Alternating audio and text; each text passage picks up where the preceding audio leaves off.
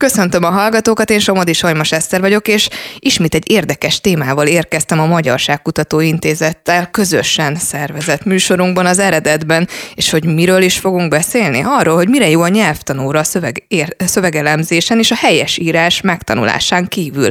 És mindez hogyan kapcsolódik a nyelvi tervezéshez? Erről beszélgetünk vendégünkkel, Katona József Álmossal, a Magyarságkutató Intézet nyelvtervezési kutatóközpont igazgatójával. Köszöntöm itt nálunk. Szeretettel köszöntöm én is a közönséget. Igazi nyelvtörő, mire végigmondtam a titulus, de sikerült, akceptáltam, és hát akkor csapjunk is bele, hogy miért és mióta hívjuk nyelvtanórának a magyar nyelvórát. Ez nekem is mindig, amikor az ellenőrző könyvet ki kellett tölteni, akkor fejtörést okozott, hogy mit kell oda beírni. Szóval mi is ez a nyelvtan óra, mióta hívjuk így? Hát igen, ez az óra egy eléggé sajátos helyzetben van minden más tantárgyhoz képest, már csak azért is, mert ugye két fő részből tevődik össze, a magyar irodalomból és a magyar nyelvből, és hát valamiért a magyar nyelvi rész ezt a nyelvtanóra jelzőt igen rég, bő száz éve bírja, sajnálatos módon, majd erről beszélek egy kicsit, hogy miért is nagyon sajnálatos ez, hogy gyakorlatilag nyelvtanóraként vonult be a köztudatba, mert hogy alapvetően a magyar nyelv oktatását úgy képzelték el még az 1800-as évek végén, hogy a latinhoz hasonló módon. Ugye 1844 óta kizárólagosan hivatalos nyelv a magyar, akkor ö, növekedett meg az oktatásban a jelenléte is, annak ellenére is, hogy mondjuk már Mária Terézia idején is szerették volna bevezetni a nemzetiségi nyelvű és természetesen a magyar nyelvű tankönyveket és hát mivel latin hagyományok, mivel a latin nyelvhez hasonló módon képzelték el, úgynevezett szövegtransformációs, grammatikai, leíró nyelvészeti, nyelvtani tananyagot alakítottak ki, tehát akkoriban, a kezdetekben valóban csak nyelvtani megközelítés volt a magyar nyelvórán. Milyen szemléletet tükröz mindez?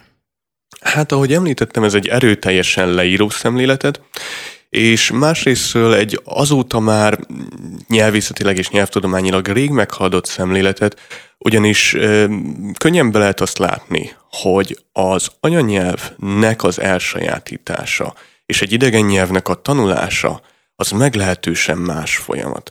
Ugye a beszédfejlődésnek különféle szakaszai vannak, különféle kritikus szakaszai vannak, és hát nem kell ahhoz mondjuk a magyar embereknek nyelvtan órára menniük, vagy különféle nyelvtani kategóriákat tudniuk, mint hogy ige, állítmány, határozók, stb. Tehát nem kell ezeket tudniuk ahhoz, hogy tudjanak magyarul beszélni, hogy megtanuljanak, pontosabban elsajátítsák a saját anyanyelvüket. Tehát ez azt a szemléletet tükrözi, hogy a magyar nyelv, ami ugye nekünk az anyanyelvünk, az is csak egy olyan nyelv, mint az összes többi, amelyet idegen nyelvként tanulunk, de ez, ahogy említettem, egyáltalán nincsen így. Miért mutatják mégis akkor a felmérések azt, hogy a magyar nyelv az egyik legnépszerűtlenebb tárgy a diákok és a tanárok körében is?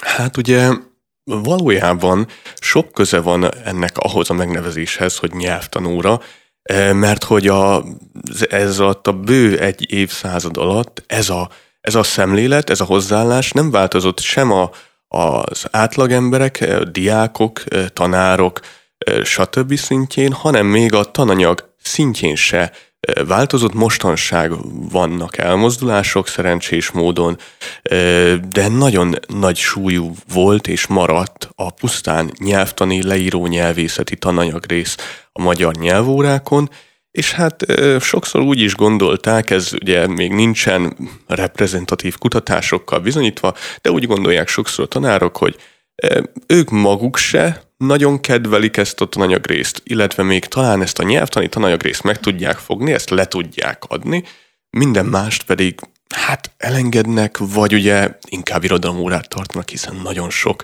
irodalmi ismereti, illetve tudományi tananyag rész van, amelyet az érettségre pont való ez lett, Pont ez lett volna a kérdésem, hogy ön szerint miért lehet az, hogy a tanárok nagyon sokszor irodalomórát tartanak a nyelvtanóra helyett. Azért, mert ők maguk sem kedvelik a területet, hanem, vagy pedig az irodalom követelmény annyi, hogy akkor inkább a nyelvtanórán próbálják behozni. Hát a válasz az, hogy is-is. Gyakorlatilag a magyar nyelvi órák száma mm, legutoljára valamikor még Klebersberg Kunóék idejében nőtt, azóta folyamatosan csökken. Néha kisebb mértékben, néha nagyobb mértékben, de egyrészt az óraszám csökken, az elvárt tananyag viszont nem annyira, sőt, ugye inkább növekszik, úgy az irodalom, mint a magyar nyelvi tananyag vagy tantárgy rész esetében, és hát nehéz helyzetbe kerülnek ilyenkor a tanárok, hogy mit, hogyan valósítsanak meg, és jóval könnyebben meg lehet fogni mondjuk ha valaki azt mondja, hogy csokonai munkássága, vagy akár egy adi költészeti időszaka, bármi hasonlót, mint hogyha arról beszélünk mondjuk, hogy beszédaktusok, vagy retorika, stb. Tehát e, ezeket a különféle költőket, kánonokat sokkal egyszerűbb keretbe foglalni, mint mondjuk a nyelvtani tananyagon túlmutató egyéb magyar nyelvi tananyagokat. Hogyan viszonyul és tanítható-e a magyar helyesírás? Milyen nehézségei vannak? Igen, tehát hogy a nyelvtanon túl, vagy ahhoz csapva pontosabban megjelenik a helyesírás is, és arra is ráértik az emberek azt, hogy ez nyelvtan.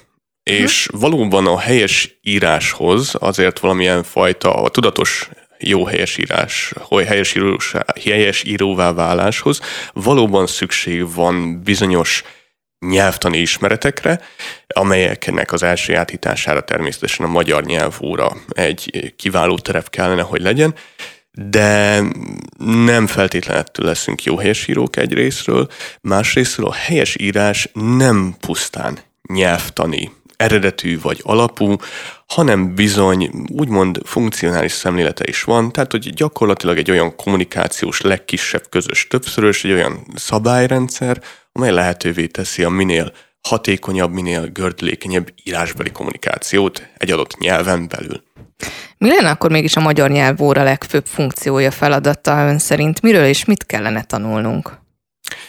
Hát az első lépés az talán az volna, hogy kicsit a nyelvtani vagy leíró nyelvi tananyag részt hát valamilyen mértékig mérsékeljük, csökkentsük olyan értelemben, hogy nem vagyok benne biztos, hogy a különféle határozó típusok, 20 akárhányféle határozó típusnak az ismerete az olyan nagy, hogy mondjam, hogy olyan nagy hozadéka lenne a közemberek számára. Őszintén megmondom, hogy még a nyelvészeknek is csak egy nagyon kis hányada foglalkozik ezzel, vagy használja valaha a tudományos munkája során ezeket a kategóriákat. Na most ugyanilyen alapon miért kellene ezekbe az említésen kívül részletesen belemennünk. Tehát, hogy egy ilyen jellegű szelekcióra lenne egyrészt szükség, Másrészt pedig azon kellene elgondolkodni, hogy a nyelv és a nyelv használat, a nyelv és a nyelv használó, a nyelv és a társadalom viszonyában számos olyan tématerület van a magyar nyelvórán belül, amire érdemes volna kitérnünk, és sokkal inkább az elmélet helyett gyakorlatorientáltá válnunk. Pont akartam kérdezni, hogy nagyon sokszor azt tapasztaljuk, hogy a szabályokat próbálják bebifláztatni a diákokkal, amit lehet, hogy aztán kitűnően fölmondanak, de használatban már nem tudják értelmezni. Hát így van, és erre két tananyagrészt is tudnék hozni magából a magyar nyelvórából, ma is aktuális tananyagrészt. Az egyik, hogy a 80-as, 90-es években ugye megjelent a magyar nyelvórán belül az úgynevezett kommunikációs tananyagrész, és azóta is elég erőteljes szerepet adunk neki. Na most egyrészt a kommunikáció és a kommunikáció elmélet egy másik tudományág. Gyakorlatilag egy másik tantárgy nem lehetne. Nem lenne szabad összemosni? Nem lenne szabad összemosni. Tehát, hogy megjelenhet benne, és meg is kell, hogy jelenjen a magyar nyelvórán belül a kommunikáció, csak az egyik probléma az az, hogy nem válik el egyértelműen, másrészt pedig elsősorban kommunikáció elmélettel foglalkozunk a magyar nyelv órán, tehát különféle kommunikációs modellek, ugye gondolom mindenki emlékszik erre, hogy adó-vevő csatorna, Igen. zaj, stb. Ez mind remek, a különféle kommunikációs funkciók, akkor beszélünk ugye fatikus, emotív, minden egyéb hasonló dologról, és elmarad a gyakorlati alkalmazás. Tehát, hogy megint csak ott vagyunk, hogy beszélünk valaminek az elméletéről, amit egy tudományban nélkülözhetetlen amúgy, de azoknak, akik ezt úgymond nem mint tudományt vagy egy jövőbeli pályát tanulják, ez egy olyan jellegű információ, ami nem mondom, hogy felesleges, de a gyakorlat nélkül az égvilágon semmit sem fog érni. Ez az egyik példa, a másik példa az meg megint csak visszatérhettünk a helyesíráshoz, hogy a, a helyesírásnak a tanításánál is teljes mértékben ez a szabályrendszer tanítása jelenik meg, ami nyilvánvalóan szükséges, tehát a szabályokat ismerni, alkalmazni tudni kell bizonyos szempontból.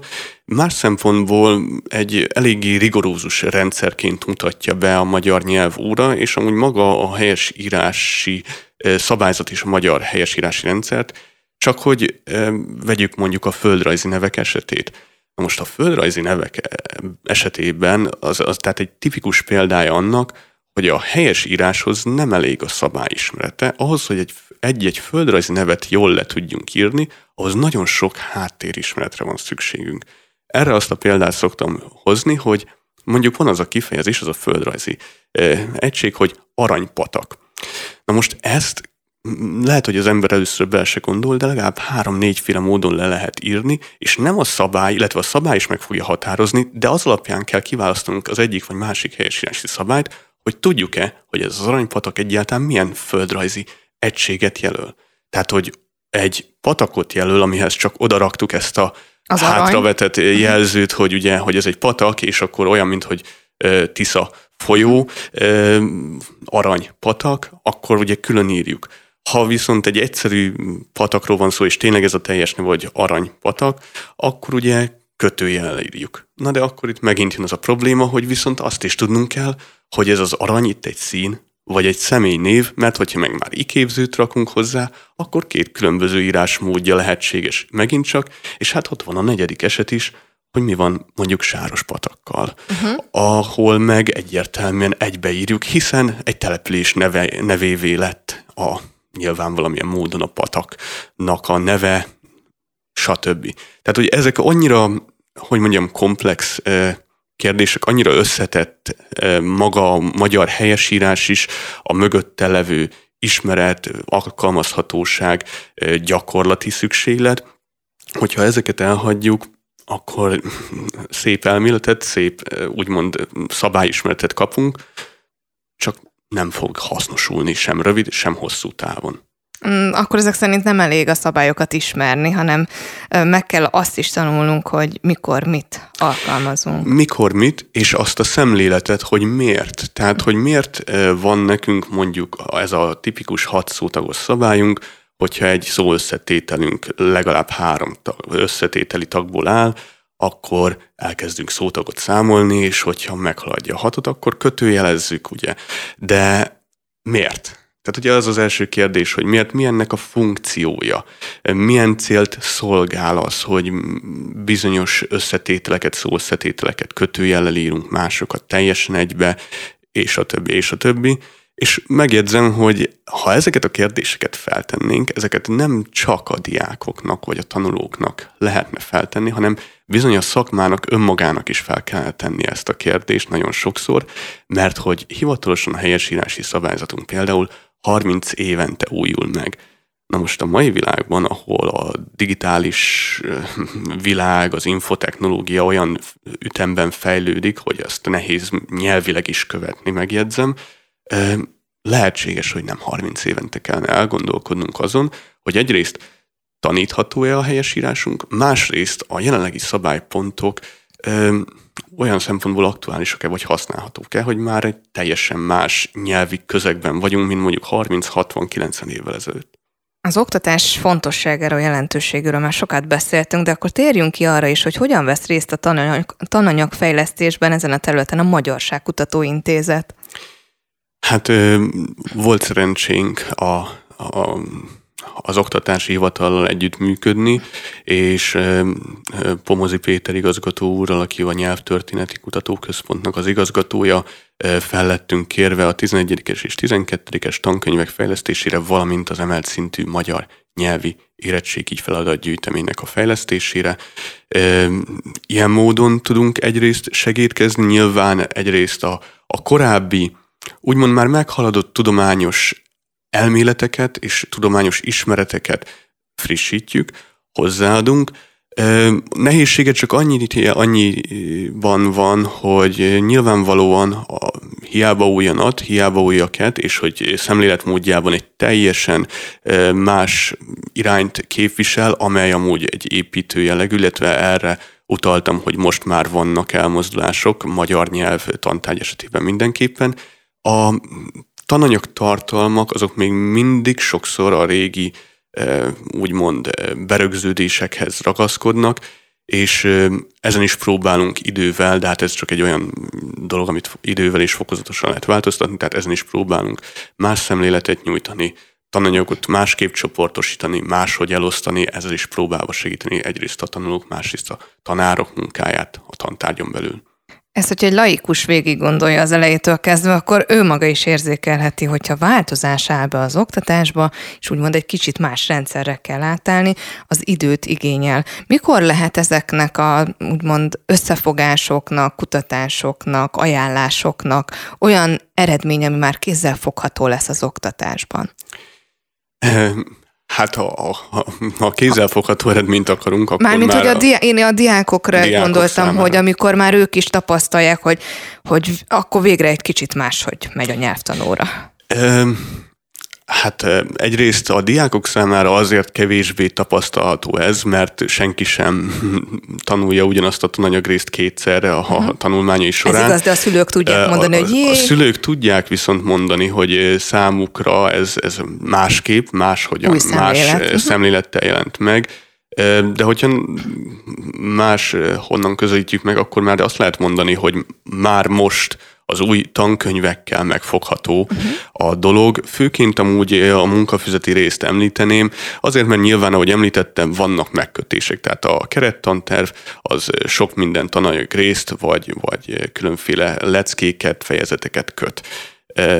Ezeknek szerepelniük kell, de a hozzátartozó gyakorlatorientált és úgymond sokszor nyelvi érdekesség, vagy olyan értelemben ismeretközpontú feladat, hogy közben szövegértést, szövegalkotást is fejlesztünk.